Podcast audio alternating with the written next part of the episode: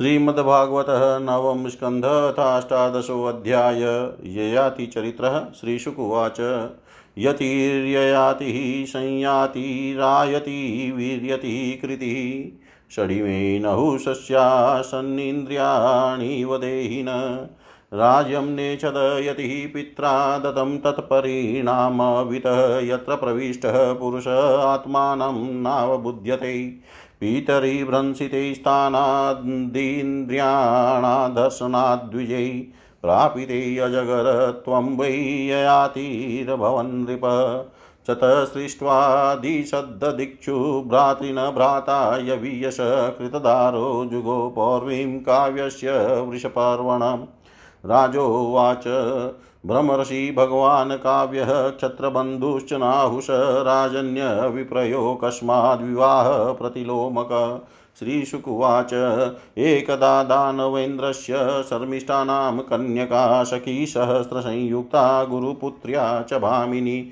देवयान्या पुरोद्याने पुष्पितद्रुमसङ्कुले व्यचरत कलगीता लीनलीनी पुलिने बला जाता जलाशयमासाद्य कन्या कमललोचना तीरे न्यषदुकूलानि विजव्य सिञ्चते मिथ।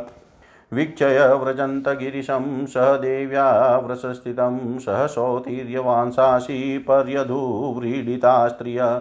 शर्मिष्ठा जानती वासो गुरुपुत्र्या समव्ययत् स्वीयं मत्वा प्रकुपिता देवयानीदमब्रवीत् अहो निरीक्ष्य तामस्या दास्याः कर्म हि साम्प्रतम् अस्मद्धार्यं धृतवती सुनिववीरध्वरे येरिदं तपसा सृष्टं मुखं पुंसः परस्य ये धार्यते येरिह ज्योतिः शिवपन्थाश्च दर्शित। यानवन्दत्युपतिष्ठन्ते लोकनाथा सुरेश्वरा भगवानपि विश्वात्मा, पावन, श्रीनिकेतन। वयं तत्रापि भृगवः शिष्योऽस्यान् पितासुरस्मद्धार्यं धृतवती, शूद्रो, वेदमिवासति। एवं सम्पन्तीं शर्मिष्ठा गुरुपुत्रीमभाषत रुषा श्वसन्त्युरङ्गीव दर्शिता, दष्टदच्छदा। आत्मवृत्तम् अविज्ञाय कतसे बहुभिक्षुकी किं न प्रतीक्षसे अस्माकं गृहाण बलिभुजो यथा। एवं विधेयि सपुरुषैः क्षित्वाचार्यसुतां सतीं शर्मिष्ठा प्राक्षिपतः कूपे वास आदाय मन्युना तस्यां गतायां स्वगृहं ययाति मृगयां चरन्। प्राप्तो यदृच्छया कूपे जलाति, तां ददर्शः। दत्त्वा स्वमुत्तरं वासस्तस्यै राजा विवाससे गृहीत्वा पाणिना पाणिमुजहार दयापर। तं वीरमाहोशनसि प्रेमनिर्भरया गिरा राजस्त्वया गृहीतो मे पाणिपुरपुरञ्जय हस्तग्राहोऽपरो मा भूतगृहीतायास्त्वया हि मे एष वीर संबंधों नौ न पौरुष यदिदं कूपलग्नाया भवतो दर्शनं मम। न ब्राह्मणो मे भविता हस्तग्राहो महाभुज कचस्य भार्यस्पत्यस्य सापादयं शपं पुरा। यातिरन्नभिप्रेतं देवो प्रहितमात्मन मनसस्तु तद्गतं बुद्ध्वा प्रतिजग्राह तद्वचः सा वीरे तत्र स्म रुदती पितु न्यवेदयत ततः सर्वमुक्तं शर्मिष्ठया कृतम् दुर्मणा भगवान् काव्य पौरोहित्यं विगर्हयन् स्तुवनवृत्तिं च कापोतिं दुहित्राशययो पुरा वृषपर्वा तमाज्ञाय प्रत्यनीकविवक्षितं गुरुं प्रसादयन् मुद्ना पादयो पतितपति क्षणाधर्मन्यु भगवान् शिष्यं व्याचष्ट भार्गव कामोऽवश्या क्रियतां राजन्नेनां त्यक्तुं योत्सहे तथेत्यवस्थिते प्राह देवयानी मनोगतं पित्रा दता यतो याशेषानुगा यातु मामनु। स्वानां ततः सङ्कटं वीक्षय तदस्य च गौरवं देवयानीं पर्यचरत स्त्रीसहस्रेण दाशबत नाहुषाय सुतां दत्त्वा सह तमाह राज राजञ्छमिष्ठामाद्यास्तल्पेन कैचित् विलोक्योशनसीं राज शर्मिष्ठा स प्रजां क्वचित् तमेव वव्रैरसि सख्या पतिमृतौ सती राजपुत्र्याथितोपत्यै धर्मं चावेक्ष्य धर्मवितः स्मरन् शुक्रवचः कालेदिष्टमेवाभ्यपद्यत यदुं च तुर्वसुं चैव देवयानी व्यजायतः। द्रूह्यं चानुं न पुरुं च शर्मिष्ठावासपर्वणि गर्भसम्भवमासूर्या। भवतु विज्ञायमानिनी देवयानी पीतु गेहं ययो क्रोधविमूर्छिता प्रियामनुगतः कामी वचोभिरूपमन्त्रयन्न प्रसादयितुं शेकै पादसंवाहनादिभिः शुक्रस्तमाः कुपितः स्त्रीकामानृतः पुरुष त्वां जराविशतां मन्दविरूपकरणी नृणाम् यातिरुवाच अतृप्तोऽस्म्यद्य कामानां भ्रमणदुहितरिष्मते व्यतयस्यतां यथा कामं वैशायोभिधास्यति इति लब्धव्यवस्थानपुत्रं ज्येष्ठं वोचत यदोतात प्रतीक्षेमां जनां देयि निजं वय। मातामहं क्रीतां वत्स न तृप्तो विषयेष्वहम्। वयसा भवदीयेन रंस्यै कतिपया समा यदुर्वाच। नोत्सहे जरसास्तातु मन्तरा प्राप्तया तव विदित्वा सुखं ग्राम्यं वैतृष्ण्यं नेति पुरुषः। तुर्वसु चोदितः पित्रा द्रुह्यूयशचानुश्च भारत। प्रत्याचख्युरधर्मज्ञा ह्यनत्यै नित्यबुद्धय। अपृचतः तनयं पूर्वं वैशोनं गुणादिकं न त्वमग्र। ज्वदः वत्स माँ प्रत्याख्यातुमहर्षि पुरुरुवाच। को नु लोके मनुष्येन्द्र पितुरात्मकृतः पुमान् प्रतिकर्तुं क्षमो यस्य प्रसादाद् विन्दते परम्। उत्त्यं सिचन्तितं कुर्यात् प्रोक्तकारी तु मध्यम अधमो अश्रद्धया कुर्यादकतो चरितं पितुः। इतु प्रमुदितः गुरु प्रत्यगृह्णञ्जरा पितुः सोऽपि तद्वयसा कामान् यथावज्जुजुषे नृप सप्तद्वीपपतिः सम्यक् पितृवन् पालयन् प्रजा दोषं विषयान् जुजुषेयव्यातेन्द्रिय देवयान्यप्यनुदीनं मनोवागदेह वस्तुभिः प्रेयस परमां प्रीतिमुवाह प्रेयसीरः अयजदः यज्ञपुरुषं क्रतुभिः भूरि दक्षिणैः सर्वदेवमयं देवं सर्वदेवमयं हरिम् यस्मिन्निदं विरचितं व्योमनीव जलधावलीनानेव भाति नाभाति स्वप्नमाया मनोरथ तमेव हृदि विन्यस्य वासुदेवं गुहाशयं नारायणं मनीयांसं निराशिरजयत प्रभुम् एवं वर्षसहस्राणि मनः षष्ठे मनः सुखं विदधानोऽपि नातृप्यतः सार्वभौम कदिन्द्रिये विदधानोऽपि नातृप्यतः सार्वभौम कन्दि कदीन्द्रियै। श्री सुखदेव जी कहते हैं परीक्षित राजेंद्र पूर्वा का एक पुत्र था। आयु उसके पाँच लड़के वे नहुष छत्रव्रत रज़ी शक्तिशाली रंभ और अनीना। अब छत्रव्रत का वंश सुनो। छत्रव्रत के पुत्र थे सुहोत्र। सुहोत्र के तीन पुत्र हुए काश्य कुश और घृत समद घृत समद का पुत्र हुआ सुनक। इसी सुनक के पुत्र ऋग्वेदियों में श्रेष्ठ मुनिवर सौनक जी हुए। श्री सुखदेव जी कहते हैं, परीक्षित जैसे शरीरधारियों के छह इंद्रियाँ होते हैं, वैसे ही नहुष के छह पुत्र थे, उनके नाम थे यति, याति, संयाति, आयाति, व्यति और कृति। नहुष अपने बड़े पुत्र यति को राज्य देना चाहते थे, परंतु उसने स्वीकार नहीं किया, क्योंकि वह राज्य पाने का परिणाम जानता था। राज्य एक ऐसी वस्तु है कि जो उसके दाव, पेच और प्रबंध आदि में भीतर प्रवेश कर जाता है, वह अपने आत्मस्वरूप को नहीं समझ सकता।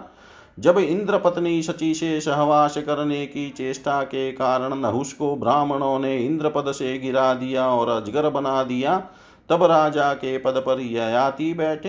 ययाति ने अपने चार छोटे भाइयों को चार दिशाओं में नियुक्त कर दिया और स्वयं शुक्राचार्य की पुत्री देवयानी और दैत्यराज वृषप्रभा की स्त्री शर्मिष्ठा को पत्नी के रूप में स्वीकार करके पृथ्वी की रक्षा करने लगा।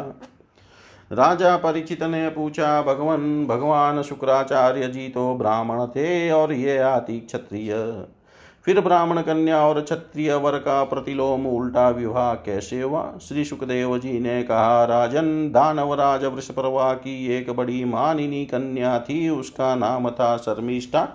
वह एक दिन अपनी गुरु पुत्री देवयानी और हज़ारों सखियों के साथ अपनी राजधानी के श्रेष्ठ उद्यान में टहल रही थी। उस उद्यान में सुंदर सुंदर पुष्पों से लदे हुए अनेकों वृक्ष थे। उसमें एक बड़ा ही सुंदर सरोवर था। सरोवर में कमल खिले हुए थे और उन पर बड़े ही मधुर स्वर से भौरे गुंजार कर रहे थे। उसकी ध्वनि से सरोवर का तट गुंज रहा था। जलाशय के पास पहुँचने पर उन सुंदरी कन्याओं ने अपने अपने वस्त्र तो घाट पर रख दिए और उस तालाब में प्रवेश करके वे एक दूसरे पर जल उलिच उलिच कर क्रीड़ा करने लगी। उसी समय उधर से पार्वती जी के साथ बैल पर चढ़े हुए भगवान शंकर आ निकले। उनको देखकर सबकी सब कन्याएँ सकुचा गई और उन्होंने झटपट सरोवर से निकलकर अपने अपने वस्त्र पहन लिए।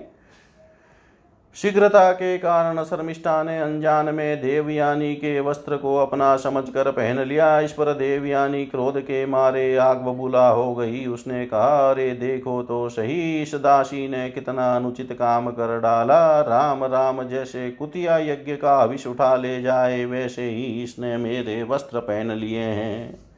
जिन ब्राह्मणों ने अपने तपोबल से इस संसार की सृष्टि की है, जो परम पुरुष परमात्मा के मुख रूप है, जो अपने हृदय में निरंतर ज्योतिर्मय परमात्मा को धारण किए रहते हैं और जिन्होंने संपूर्ण प्राणियों के कल्याण के लिए वैदिक मार्ग का निर्देश किया है बड़े बड़े लोकपाल तथा देवराज, इंद्र, ब्रह्मा आदि भी जिनके चरणों की वंदना और सेवा करते हैं। और तो क्या लक्ष्मी जी के एकमात्र आशय परम पावन विश्वात्मा भगवान भी जिनकी वंदना और स्तुति करते हैं, उन्हीं ब्राह्मणों में हम सबसे श्रेष्ठ भृगुवंशी हैं।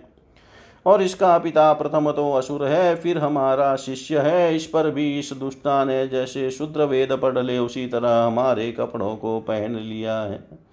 जब देवयानी इस प्रकार गाली देने लगी, तब शर्मिष्ठा क्रोध से तिलमिला उठी। वह चोट खाई हुई नागिन के समान लंबी सांस ले। ही उसने अपने दांतों से होठ दबाकर कहा, भिकारिन, तू इतना बहक रही है। तुझे कुछ अपनी बात का भी पता है। जैसे कौवे और कुत्ते हमारे दरवाजे पर रोटी के टुकड़ों के लिए प्रतीक्षा करते हैं, वैसे ही क्या तुम भी हमारे घरों की ओर नहीं ताकती रहती? शर्मिष्ठा ने इस प्रकार बड़ी कड़ी कड़ी बात कहकर गुरु पुत्री देवयानी का तिरस्कार किया और क्रोधवश उसके वस्त्र छीन कर उसे कुएँ में ढकेल दिया। शर्मिष्ठा के चले जाने के बाद संयोग वश शिकार खेलते हुए राजा ये आती उधर आ निकले। उन्हें जल की आवश्यकता थी। इसलिए कुएँ में पड़ी हुई देवयानी को उन्होंने देख लिया। उस समय वह वस्त्रहीन थी, इसलिए उन्होंने अपना दुपट्टा उसे दे दिया और दया करके अपने हाथ से उसका हाथ पकड़कर उसे बाहर निकाल लिया। देवयानी ने प्रेम बणी परिभानी से, वीर याति से कहा, वीर शिरोमणि राजन, आज आपने मेरा हाथ पकड़ा है। अब जब आपने मेरा हाथ पकड़ लिया, तब कोई दूसरा इसे न पकड़े। वीर श्रेष्ठ कुएँ में गिर जाने पर मुझे जो आपका अचानक दर्शन हुआ है, यह भगवान की ही कृपा हो किया हुआ संबंध समझना चाहिए। इससे हम लोगों की या और किसी मनुष्य की कोई चेष्टा नहीं है। वीर श्रेष्ठ, पहले मैंने बृहस्पति के पुत्र कचक को, कच को साप दे दिया था। इस पर उसने भी मुझे साप दे दिया। इसी कारण ब्राह्मण मेरा पानी ग्रहण नहीं कर सकता। यति को शास्त्र प्रतिकूल होने के कारण यह संबंध अभिष्ट तो न था, परंतु उन्होंने देखा कि प्रारब्ध ने समय मुझे यह उपहार दिया है और मेरा मन भी इसकी ओर खींच रहा है, इसलिए यति ने उसकी बात मान ली। वीर राजा याति जब चले गए, तब देवयानी रोती पीटती अपने पिता शुक्राचार्य के पास पहुँची और शर्मिष्ठा ने जो कुछ किया था, वह सब उन्हें कह सुनाया। शर्मिष्ठा के व्यवहार से भगवान शुक्राचार्य जी का भी मन उचट गया वे पुरोहिताई की निंदा करने लगे। उन्होंने सोचा कि इसकी अपेक्षा तो खेत या बाज़ार में से कबूतर की तरह कुछ बिनकर खा लेना अच्छा है। अतः अपनी कन्या देवयानी को साथ लेकर वे नगर से निकल पड़े। जब वृषपर्वा को यह मालूम हुआ तो उनके मन में यह शंका हुई कि गुरुजी कहीं शत्रुओं को की जीत न करा दे अथवा मुझे साप न दे दे, अतः वे उनको प्रसन्न करने के लिए पीछे के पीछे गए और रास्ते में उनके चरणों पर सिर के बल गिर गए। भगवान शुक्राचार्य जी का क्रोध तो आधे ही क्षण का था। उन्होंने वृषप्रवा से कहा, राजन में अपनी पुत्री देवयानी को नहीं छोड़ सकता, इसलिए इसकी जो इच्छा हो तुम पूरी कर दो, फिर मुझे लौट चलने में कोई आपत्ति न होगी। जब वृषप्रवा ने ठीक है कहकर उनकी आज्ञा स्वीकार कर ली, तब देवयानी ने अपने मन की बात कही। उसने कहा, पिताजी, मुझे जिस किसी को दे दे और मैं जहाँ कहीं जाऊँ, शर्मिष्ठा अपनी सहेलियों के साथ मेरी सेवा के लिए वहीं चले। शर्मिष्ठा ने अपने परिवार वालों का संकट और उनके कार्य का गौरव देकर देवयानी की बात स्वीकार कर ली। वह अपनी एक हज़ार शैलियों के साथ दासी के समान उसकी सेवा करने लगी। शुक्राचार्य जी ने देवयानी का विवाह राजा याति के साथ कर दिया और शर्मिष्ठा को दासी के रूप में देकर उनसे कह दिया, राजन, इसको अपनी सहज पर कभी न आने देना। परिचित कुछ ही दिनों बाद देवयानी पुत्रवती हो गई। उसको पुत्रवती देखकर एक दिन शर्मिष्ठा ने भी अपने ऋतु काल में देवयानी के पति याति से एकांत में सहवास की याचना की। शर्मिष्ठा की पुत्र के लिए प्रार्थना धर्म संगत है। यह देख कर धर्मज्ञ राजा याति ने शुक्राचार्य की बात याद रहने पर भी यह निश्चय किया कि समय पर प्रारब्ध के अनुसार जो होना होगा हो जाएगा। देवयानी के दो पुत्र हुए यदु और तुर्वसु तथा वृषप्रवा की पुत्री शर्मिष्ठा के तीन पुत्र हुए ध्रुयु अनु और पुरु। जब मानिनी देवयानी को यह मालूम हुआ कि शर्मिष्ठा को भी मेरे पति के द्वारा ही गर्भ रहा था तब वह क्रोध से बेशुद्ध होकर अपने पिता के घर चली गई। कामी आती ने मीठी मीठी बातें, अनुनय विनय और चरण दवाने आदि के द्वारा देवयानी को मनाने की चेष्टा की। उसके पीछे पीछे वहाँ तक गए भी। परंतु मना न सके शुक्राचार्य जी भी क्रोध में भरकर याति से कहा, तू अत्यंत स्त्री लंपट मंद बुद्धि और झूठा है। जा तेरे शरीर में वह बूढ़ापा आ जाए जो मनुष्य को कुरूप कर देता है। ये आती ने कहा, भ्रमण आपकी पुत्री के साथ विषय भोग करते करते अभी मेरी तृप्ति नहीं हुई है। इस साप से तो आपकी पुत्री का भी अनिष्ट ही है। इस पर शुक्राचार्य जी ने कहा अच्छा जाओ, जो प्रसन्नता से तुम्हें अपनी जवानी दे दे, उससे अपना बुढ़ापा बदल लो। शुक्राचार्य जी ने जब ऐसी व्यवस्था दे दी, तब अपनी राजधानी में आकर याति ने अपने बड़े पुत्र यदु से कहा, बेटा, तुम अपनी जवानी मुझे दे दो और अपने नाना का दिया हुआ यह बुढ़ापा तुम स्वीकार कर लो। क्योंकि मेरे प्यारे पुत्र, मैं अभी विषयों से तृप्त नहीं हुआ हूँ, इसलिए तुम्हारी आयु लेकर मैं कुछ वर्षों तक और आनंद भोगूँगा। यदु ने कहा पिताजी बिना समय के ही प्राप्त हुआ आपका बुढ़ापा लेकर तो मैं जीना भी नहीं चाहता क्योंकि कोई भी मनुष्य जब तक विषय सुख का अनुभव नहीं कर लेता तब तक उसे उस, उसे उससे वैराग्य नहीं होता। परीक्षित इसी प्रकार तुर्वसु द्रुहियो और अनु ने भी पिता की आज्ञा स्वीकार कर दी। सच पूछो तो उन पुत्रों को धर्म का तत्व मालूम नहीं था वे इस नित्य शरीर को ही नित्य माने बैठे थे। अब यह आती ने ने अवस्था में सबसे छोटे किंतु गुणों में बड़े अपने पुत्र पुरु को बुलाकर पूछा और कहा, बेटा, अपने बड़े भाइयों के समान तुम्हें तो मेरी बात नहीं टालनी चाहिए। पुरु ने कहा, पिताजी, पिता की कृपा से मनुष्य को परम पद की प्राप्त हो सकती है। वास्तव में पुत्र का शरीर पिता का ही दिया हुआ है। ऐसी अवस्था में ऐसी कौन है, ऐसा कौन है जो इस संसार में पिता के उपकारों का बदला चुका सके? उत्तम पुत्र तो वह है जो पिता के मन की बात बिना कहे ही कर दे कहने पर श्रद्धा के साथ आज्ञा पालन करने वाले पुत्र को मध्यम कहते हैं, जो आज्ञा प्राप्त होने पर भी अश्रद्धा से उसका पालन करे, वह अधम पुत्र है। और जो किसी प्रकार भी पिता की आज्ञा का पालन नहीं करता, उसका तो पुत्र कहना ही भूल है, वह तो पिता का मलमूत्र ही है।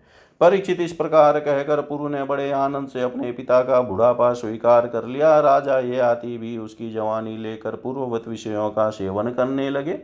वे सातों दीपों के एक छत्र सम्राट थे। पिता के समान भली भांति प्रजा का पालन करते थे। उनकी इंद्रियों में पूरी शक्ति थी और वे यथावसर यथा प्राप्त विषयों का यथेच उपयोग करते थे।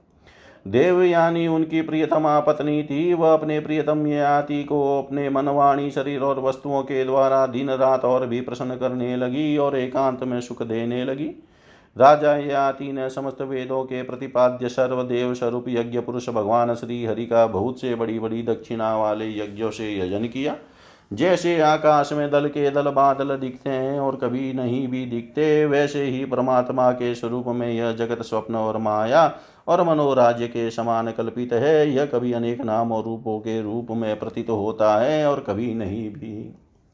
वे परमात्मा सबके हृदय में विराजमान हैं, उनका स्वरूप सूक्ष्म से भी सूक्ष्म है। उन्हीं सर्वशक्तिमान, सर्वव्यापी भगवान श्री नारायण को अपने हृदय में स्थापित करके राजा ययाति ने निष्काम भाव से उनका यजन किया। इस प्रकार एक हज़ार वर्ष तक उन्होंने अपनी उश्रृंखल इंद्रियों के साथ मन को जोड़कर उसके प्रिय विषयों को भोगा, परंतु इतने पर भी चक्रवर्ती सम्राट ययाति की भोगों से तृप्ति न हो सकी। इति श्रीमद्भागवते महापुराणे पारमहंस्यां सहितायां नवम स्कन्धे अष्टादशोऽध्याय। सर्वं श्रीशां सदाशिवार्पणम् अस्तु। ॐ विष्णवे नमः, ॐ विष्णवे नमः, ॐ विष्णवे नमः।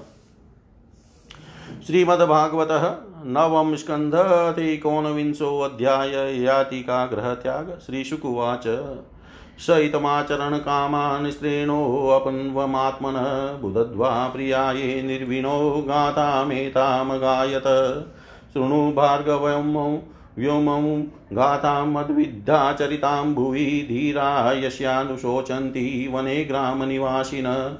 भस्त एको वने कश्चिद्विचिन्वनः प्रियमात्मनः ददश कूपे पतितां स्वकर्मवशगामजाम्। तस्या उद्धरणोपायं वस्तः कामि विचिन्तयन् व्यदतः तितमुद्धृत्य विषाणाग्रेण रोदसी। शोतीर्यकुपातसु श्रोणीतमेव चकमे किल तया वृतं समुद्वीक्ष्य भव्योऽजा कान्तकामिनी पिबानं संश्रूलं प्रेष्ठं मिड्वासं वांसं यापकोविदं स एको जवृषस्तासां भविनां रतिवर्धन रेमे कामग्रहग्रस्त आत्मानं नावबुध्यत। तमेव प्रेष्ठतमया रममाणमजान्यया विलोकय कुपसंविघ्नानामृष्यद बस्तकर्म ततः। तं दुहृदं सुहृद्रूपं कामिनं क्षणसौहृदम् इन्द्रियाराममुत्सृज्य स्वामिनं दुःखिताययो सोऽपि चानुगतः स्त्रीण कृपणास्तां प्रसादितुं कुर्वन्नीडवीडाकारं नाशक्नोत्पत्ति सन्धितुम् तस्यास्तत्र द्विज कश्चिदजास्वाम्यछिन्नदरुषा लम्बतं वृषणं भूय सन्दधे अर्थाय योगवित सम्बद वृषणसोऽपि अजाकुप लब्धया कालं बहुतितं भद्रैः कामेनाध्यापितुष्यति तथाहं कृपणः शुभ्रु भवत्या प्रेमयन्त्रितः आत्मानं नाभिजानामि मोहितस्त्वमायया यत पृथिव्यां व्रीय व्रीह्यवं हिरण्यं पशवस्त्रिय न दूयन्ति मनः प्रीतिं पुंस कामहस्तस्य ते। न जातु काम, कामानामुपभोगेन शाम्यति हविषा कृष्णवत्मेव भूय एवाभिवर्धते। यदा न कुरुते भावं सर्वभूतेष्वमङ्गलं संदृष्टेस्तदा पुंसः सर्वा सुखमया दिशा साधुस्त्यजा दुर्मतिभिजीयतो यानजीर्यते तां तृष्णां दुःखनिवहां शर्मकामो द्रुतं त्यजेत् मात्रा स्वस्त्रा दुहित्रा वा नाविविक्तासनो भवेत्, बलवान् इन्द्रियग्रामो विद्वांसमपि कर्षति। पूर्णं वर्षसहस्रं मे विषयान् सेवते। सेवतोऽसकृतः तथापि चानुशवनं तृष्णा तेषुपजायते तस्मादेतामहं त्यक्त्वा ब्रह्माण्यधाय मानसं निर्द्वन्द्वो निरङ्कारश्चरिष्यामि मृगेशः। दृष्टं श्रुत श्रुतमसदबुद्ध्वानानुध्यानेन संविशेत् संसृति चात्मनाशं तत्र विद्वान् स आत्मत्रिक इत्युक्त्वा नाहुषोजायां तदीयं पूर्वे वय दत्त्वा स्वामजरसं तस्मादातदे विगतस्पृह दिशि दक्षिणपूर्वस्यां द्रुह्युं दक्षिणतो यदुं प्रतीच्यां तूर्वशुं चक्र उद्दीच्यामनुमीश्वरम्। भूमण्डलस्य सर्वस्य पुरुमहतमं विषामभिषिच्याग्रजास्तस्य वशे स्थापय वनं ययो आसेवितं वस पुगान् षड्वर्गं विषयेषु स क्षणेन मुमुचे नीडं जातपक्ष इव द्विज स तत्र निर्मुक्तसमस्तसङ्ग आत्मानुभूत्या विदुत्रिलिङ्गः परे अमले ब्रह्मणि वासुदेवे लेभे गतिं भागवतीं प्रतीत। श्रुत्वा गातां देवयानी मेने प्रस्तोभमात्मनः स्त्रीपुंसो स्नेहवेल वेक्लव्यात् परिहासमिवेरितं सा सन्निवासं सुहृदां प्रपायामिव गच्छतां विज्ञायेश्वरतन्त्राणां मायाविरचितं प्रभो। सर्वत्र सङ्गमुत्सृज्य स्वप्नोपम्येन भार्गवी कृष्णो मनः समावेश्य व्यधुनो लिङ्गमात्मन नमस्तुभ्यं भगवते वासुदेवाय वेदसे सर्वभूतादिवासाय शान्ताय बृहते नमः। सर्वभूतादिवासाय शान्ताय बृहते नमः। श्री सुखदेव जी कहते हैं, परिचित राजा ये अति इस प्रकार स्त्री के वश में होकर विषयों का उपभोग करते रहे। एक दिन जब अपने अध पतन पर दृष्टि गई, तब उन्हें बड़ा वैराग्य हुआ और उन्होंने अपनी प्रिय पत्नी देवयानी से इस गाथा का गान किया। भृगुनंदिनी, तुम यह गाथा सुनो, पृथ्वी में मेरे ही समान विषयी का यह सत्य इतिहास है। ऐसे ही ग्रामवासी, विषयी पुरुषों के संबंध में वनवासी, जितेंद्रिय पुरुष दुख के साथ विचार किया करते हैं कि इनका कल्याण कैसे होगा। एक था बकरा, वह वन में अकेला ही अपने को प्रिय लगने वाली वस्तुएँ ढूंढता हुआ घूम रहा था। उसने देखा कि अपने कर्म वश एक बकरी कुएँ में गिर पड़ी है। वह बकरा बड़ा कामी था। वह सोचने लगा कि इस बकरी को किस प्रकार कुएँ से निकाला जाए। उसने अपने सिंह से कुएँ के पास की धरती खोद डाली और रास्ता तैयार कर लिया। जब वह सुंदरी बकरी कुएँ से निकली तो उसने उस बकरे से ही प्रेम करना चाहा।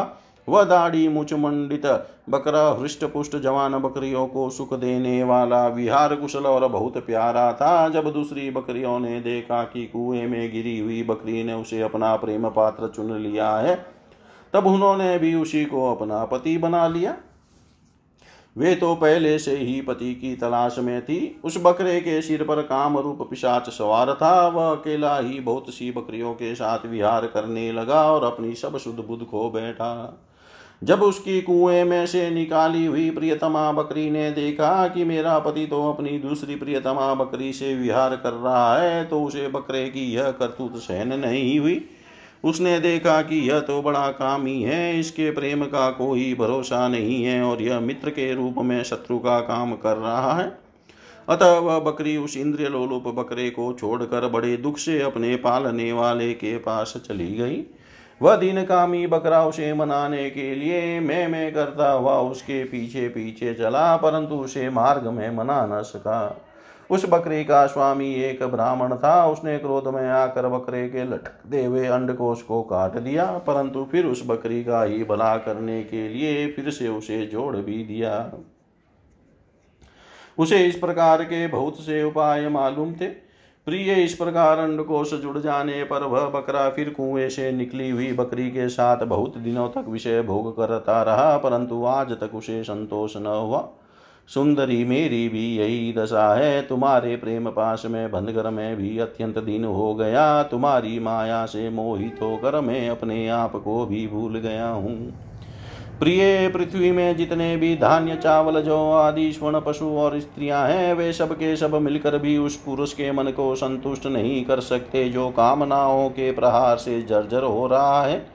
विषयों के भोगने से भोग वासना कभी शांत नहीं हो सकती, बल्कि जैसे घी की आहुति डालने पर आग और भड़क उठती है, वैसे ही भोग वासनाएँ भी भोगों से प्रबल हो जाती है। जब मनुष्य किसी भी प्राणी और किसी भी वस्तु के साथ राग द्वेष का भाव नहीं रखता, तब वह समदर्शी हो जाता है, तथा उसके लिए सभी दिशाएँ सुखमय बन, सुखमयी बन जाती है। विषयों की तृष्णा ही दुखों का उद्गम स्थान है। मन बुद्धि लोग बड़ी कठिनाई से उसका परित्याग कर सकते हैं। शरीर बूढ़ा हो जाता है पर तृष्णा नित्य नवीन ही होती जाती है। अतः जो अपना कल्याण चाहता है, उसे शीघ्र से शीघ्र इस तृष्णा भोग वासना का त्याग कर देना चाहिए। और तो क्या, अपनी माँ, बहन और कन्या के साथ भी अकेले एक आसन पर सटक कर नहीं बैठना चाहिए। इंद्रियाँ इतनी बलवान हैं कि वे बड़े बड़े विद्वानों को भी विचलित कर देती है।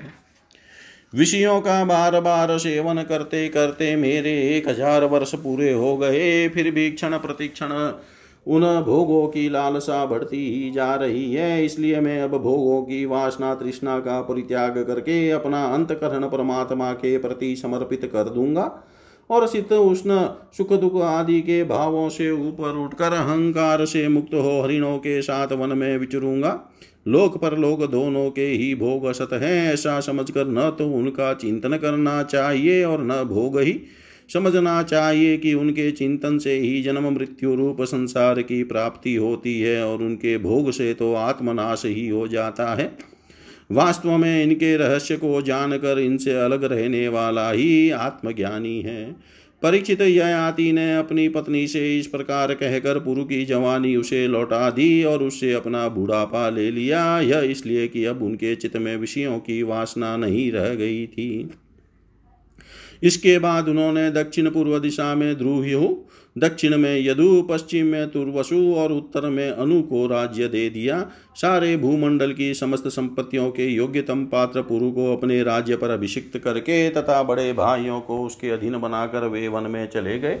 यद्यपि राजा याति ने बहुत वर्षों तक इंद्रियों से विषयों का सुख भोगा था, परंतु जैसे पाख निकल आने पर पक्षी अपना घोंसला छोड़ देता है, वैसे ही उन्होंने एक क्षण में ही सब कुछ छोड़ दिया। वन में जाकर यह आती ने समस्त आशक्तियों से छूटी पाली आत्म साक्षात्कार के द्वारा उनका त्रिगुणमय लिंग शरीर नष्ट हो गया। उन्होंने माया माया मल से रहित पर ब्रह्म, परमात्मा, वासुदेव में मिलकर वह भागवती गति प्राप्त की, जो बड़े बड़े भगवान के प्रेमी संतों को प्राप्त होती है। जब देवयानी ने वह गाथा सुनी तो उसने समझा कि ये मुझे निवृत्ति मार्ग के लिए प्रोत्साहित कर रहे हैं, क्योंकि स्त्री पुरुष में परस्पर प्रेम के कारण विरह होने पर विकलता होती है। यह सोचकर ही इन्होंने यह बात हँसी हँसी में कही है। स्वजन संबंधियों का जो ईश्वर के अधीन है, एक स्थान पर इकट्ठा हो जाना वैसा ही है, जैसे प्याहू पर पथिकों का यह सब भगवान की माया का खेल और स्वप्न के शरीका ही है। ऐसा समझकर देवयानी ने सब पदार्थों की आसक्ति त्याग दी और अपने मन को भगवान श्री कृष्ण में तनमय करके बंधन के हेतु लिंग शरीर का परित्याग कर दिया। वह भगवान को प्राप्त हो गई। उसने भगवान को नमस्कार करके कहा, समस्त जगत के रचियता सर्वांतरयामी सबके आश्चर्य स्वरूप सर्वशक्तिमान भगवान वासुदेव को नमस्कार है। जो परम शांत और अनंत तत्व है, उसे मैं नमस्कार करती हूँ। इति श्रीमद्भागवते महापुराणे पारमहंस्यां सहितायां नवम स्कन्धे एकोनविंशोऽध्याय। सर्वं श्रीशां सदाशिवार्पणम् अस्तु। ॐ विष्णवे नम, ॐ विष्णवे नम, ॐ विष्णवे नमः। श्रीमद्भागवत नवम स्कंदत विंशोऽध्याय। पूर्व के वंश राजा दुष्यंत और भरत के चरित्र का वर्णन। पुरोर्वंशं प्रवक्ष्यामि यत्र जातो वशी भारत, यत्र राजर्षयो वंश्यां ब्रह्मवंश्याश्च जगिरे जनमे जयो ह्यभूतः पुरो प्रचिन्वास्तत्सुतस्ततः प्रवीरोऽथ नमस्युर्वै तस्माचारुपदोऽभवत् तस्य शुद्ध्युरभूत पुत्र तस्माद् बहुगवस्ततः संयातिस्तस्याह्याति रौद्राश्वतत्सुतः स्मृतः। ऋतेयुस्तस्य कुक्षेयुस्तण्डली, स्तण्डिलेयुः कृतेयुकजलेयुः सन्ततेयुश्च धर्मसत्यव्रतेयव, दशैते सरसपुत्रा वनेयुश्चावम स्मृतः घ्रीता चामिन्द्रियाणीव मुख्यस्य जगदात्मनः। रीतेयोरन्तिभारो भूत्रयस्तस्यात्मजा नृप सुमति ध्रुवोपतिरतः कण्वोऽप्रतिरतात्मज तस्य मेधातिथिस्तस्मात् प्रस्कन्वाद्याद्विजातयः पुत्रोऽभूत सुमतैरेभ्यो दुष्यन्तः सत्सुतो मतः। दुष्यन्तो मृगयाम्यातः कण्वाश्रं पदं गतः तत्राशिनां स्वप्रभया मण्डयन्तीं रमामिव। विलोकय सद्यो मुमुहे देवमायामिव स्त्रियं बभाषे तां वरारोहां भटे कतिपये वृतः। तदर्शनप्रमुदितः सन्निवृतः परिश्रमः पप्रचः कामसन्तप्तः प्रसञ्चलक्षणया गिरा का त्वं कमलपत्राक्षी कस्यासि हृदयङ्गमे किं वा चिकीर्षितं त्वत्र भवत्या निर्जने वने व्यक्तं राजन्यतनयां वेदम्यहं त्वां सुमध्यमे न हि चेतः पौरवाणां धर्मे रमते क्वचितः शकुन्तलोवाच विश्वामित्रात्मजेवाहं त्यक्ता मेनकया वने वेदे ततः भगवान् कण्वो वीर किं करवाम ते आश्यतां ह्यरविन्दाक्ष गृह्यातामहनं च न भुज्यतां सन्ति निवारांश्यतां यदि रोचते दुष्यन्त उवाच। उपपन्मिदं सुभ्रुजाताया कुशिकान्वये स्वयं हि वृणते राज्ञां कन्यका सदृशं वरम् ओमित्युके ओमित्युक्ते यथा धर्ममुपये मे शकुन्तलां गान्धर्वविद्धीनां राजा देशकालविधान्वित। अमोघवीर्यो राजसी महिषां वीर्यमादधे स्वभूते स्वपुरं यात कालेनाशुत शाश्वतं।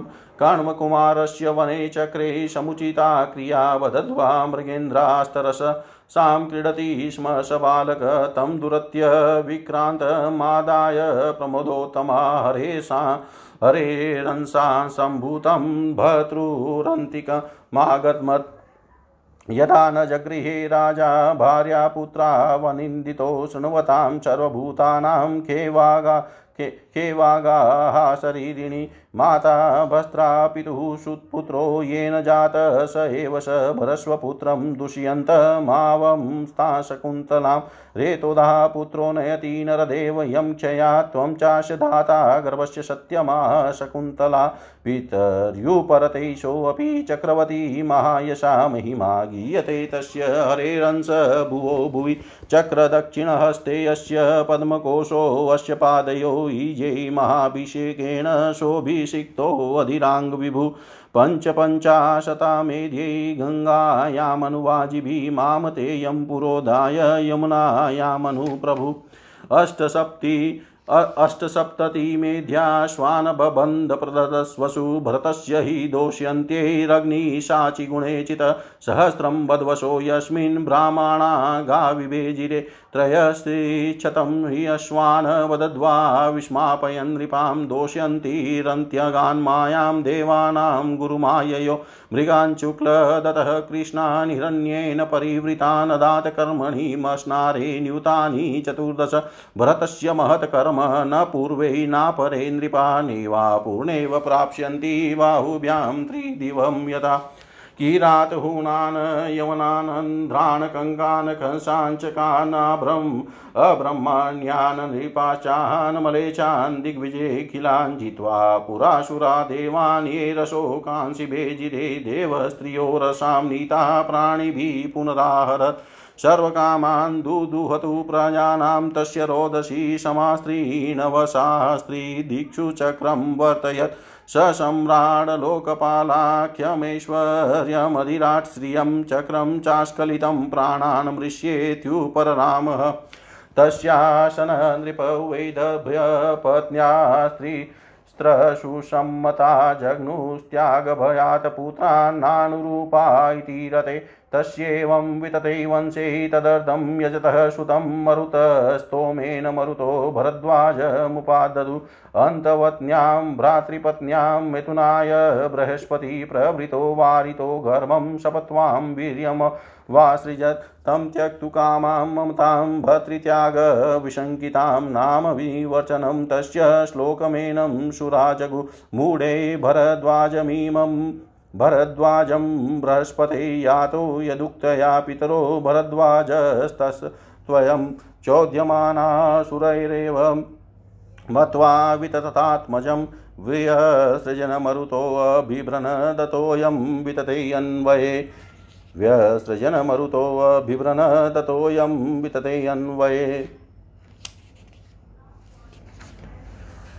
श्री सुखदेव जी कहते हैं, परीक्षित, अब मैं राजा पुरु के वंश का वर्णन करूँगा। इसी वंश में तुम्हारा जन्म हुआ है। इसी वंश के वंशधर बहुत से राजसी और ब्रह्म ऋषि भी हुए हैं। पुरु का पुत्र हुआ जन्मजेय। जन्मजेय का प्रचीनवान प्रचीनवान का प्रवीर प्रवीर का नमस्यु और नमस्यु का पुत्र हुआ चारुपद। चारु पद से शुद्ध्यु शुद्ध्यु से बहुगौ बहुगौ से संयाति संयाति से हयाति और हयाति से रौद्राश हुआ परीक्षित जैसे विश्वात्मा प्रधान प्राण से दस इंद्रियाँ होती है, वैसे ही धृचाची अप्सरा के गर्भ से रौद्रास्व के दस पुत्र वे ऋतेयु, कुक्षेयु, स्तंडिलेयु, कृतेयु, जलेयु, संततेयु, धर्मेयु, सत्ययु, व्रतेयु और सबसे छोटा वनेयु। परीक्षित उनमें से रितेयु का पुत्र रंतिभार हुआ, और रंतिभार के तीन पुत्र हुए सुमति, ध्रुव और अप्रतिरथ। अप्रतिरथ के पुत्र का नाम था कण्व। कण्व का पुत्र मेधातिथि हुआ। इसी मेधातिथि से प्रस्कण्व आदि ब्राह्मण उत्पन्न हुए। सुमति का पुत्र रेभ्य हुआ। इसी रेभ्य का पुत्र दुष्यंत था। एक बार दुष्यंत वन में अपने कुछ सैनिकों के साथ शिकार खेलने के लिए गए हुए थे, उधर ही वे कण्व मुनि के आश्रम पर जा पहुँचे। उस आश्रम पर देव माया के समान मनोहर एक स्त्री बैठी हुई थी। उसकी लक्ष्मी के समान अंग कांति से वह आश्रम जगमगा रहा था। उस संत सुंदरी को देखते ही दुष्यंत मोहित हो गए और उससे बातचीत करने लगे। उसको देखने से उनका, उनको बड़ा आनंद मिला। उनके मन में काम वासना जागृत हो गई। थकावट दूर करने के बाद उन्होंने बड़ी मधुर वाणी से मुस्कुराते हुए उससे पूछा, कमल दल के समान सुंदर नेत्रों वाली देवी तुम कौन हो और किसकी पुत्री हो? मेरे हृदय को अपनी ओर आकर्षित करने वाली सुंदरी तुम इस निर्जन वन में रहकर क्या करना चाहती हो? सुंदरी, मैं स्पष्ट समझ रहा हूँ कि तुम किसी क्षत्रिय की कन्या हो। क्योंकि पूर्ववंशियों का चित कभी अधर्म की ओर नहीं झुकता। शकुंतला ने कहा, आपका कहना सत्य है, मैं विश्वामित्र जी की पुत्री हूँ। मेनका अप्सरा ने मुझे वन में छोड़ दिया था। इस बात के साक्षी है मेरा पालन पोषण करने वाले महर्षि कण्व। वीर शिरोमणे, में आपकी क्या सेवा करूँ? कमल नयन आप यहाँ बैठिए और हम जो कुछ आपका स्वागत सत्कार करें, उसे स्वीकार कीजिए। आश्रम में कुछ निवारतिनी का भात है, आपकी इच्छा हो तो भोजन कीजिए और जचे तो यहीं ठहरिए। दुष्यंत ने कहा, सुंदरी, तुम कुशिक वंश में उत्पन्न हुई हो, इसलिए इस प्रकार का आतिथ्य सत्कार तुम्हारे योग्य ही है, क्योंकि राज्य कन्याएँ स्वयं ही अपने योग्य पति को वर्ण कर लिया करती थी। शकुंतला की स्वीकृति मिल जाने पर देश काल और शास्त्र की आज्ञा को जानने वाले राजा दुष्यंत ने गांधर्व विधि से धर्मानुसार उसके साथ विवाह कर लिया। राजश्री दुष्यंत का वीर मोग था। रात्रि में वहाँ रहकर दुष्यंत ने शकुंतला का सहवास किया और दूसरे दिन सवेरे वे अपनी राजधानी में चले गए। समय आने पर शकुंतला को एक पुत्र उत्पन्न हुआ। महर्षि कण्व ने वन में ही राजकुमार के जात कर्म आदि संस्कार विधि पूर्वक संपन्न किए। वह बालक बच्चों ने ही इतना बलवान था कि बड़े बड़े सिंहों को बलपूर्वक बाँध लेता और उनसे खेला करता था। वह बालक भगवान का अंशा सावतार था। उसका बल विक्रम अपरिमित था। उसे अपने साथ लेकर रमणी रत्न शकुंतला अपने पति के पास गई। जब राजा दुष्यंत ने अपनी निर्दोष पत्नी और पुत्र को स्वीकार नहीं किया, तब जिसका वक्ता नहीं दिख रहा था और जिसे सब लोगों ने सुना, ऐसी आकाशवाणी हुई। पुत्र उत्पन्न करने में माता तो केवल धोंकनी के समान है, वास्तव में पुत्र पिता का ही है, क्योंकि पिता ही पुत्र के रूप में उत्पन्न होता है, इसलिए दुष्यंत तुम शकुंतला का तिरस्कार न करो, अपने पुत्र का भरण पोषण करो। राजन वंश की वृद्धि करने वाला पुत्र अपने पिता को नरक से उबार लेता है, शकुंतला का कहना बिल्कुल ठीक है, इस गर्भ को धारण कराने वाले तुम ही हो।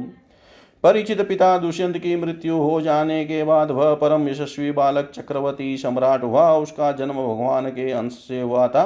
आज भी पृथ्वी पर उसकी महिमा का गान किया जाता है। उसके दाहिने हाथ में चक्र का चिन्ह था और पैरों में कमल कोश था। महाभिषेक की विधि से राजा धीराज के पद पर उसका अभिषेक हुआ। भरत बड़ा शक्तिशाली राजा था। भरत ने ममता के पुत्र दीर्घतमा मुनि को पुरोहित बनाकर गंगा तट पर गंगा सागर से लेकर गंगोत्री पर्यंत पचपन पवित्र अश्वमेध यज्ञ किए। और इसी प्रकार यमुना तट पर भी प्रयाग से लेकर यमुनोत्री तक उन्होंने अठहत्तर अश्वमेध यज्ञ किए। इन सभी यज्ञों में उन्होंने अपार धनराशि का दान किया था।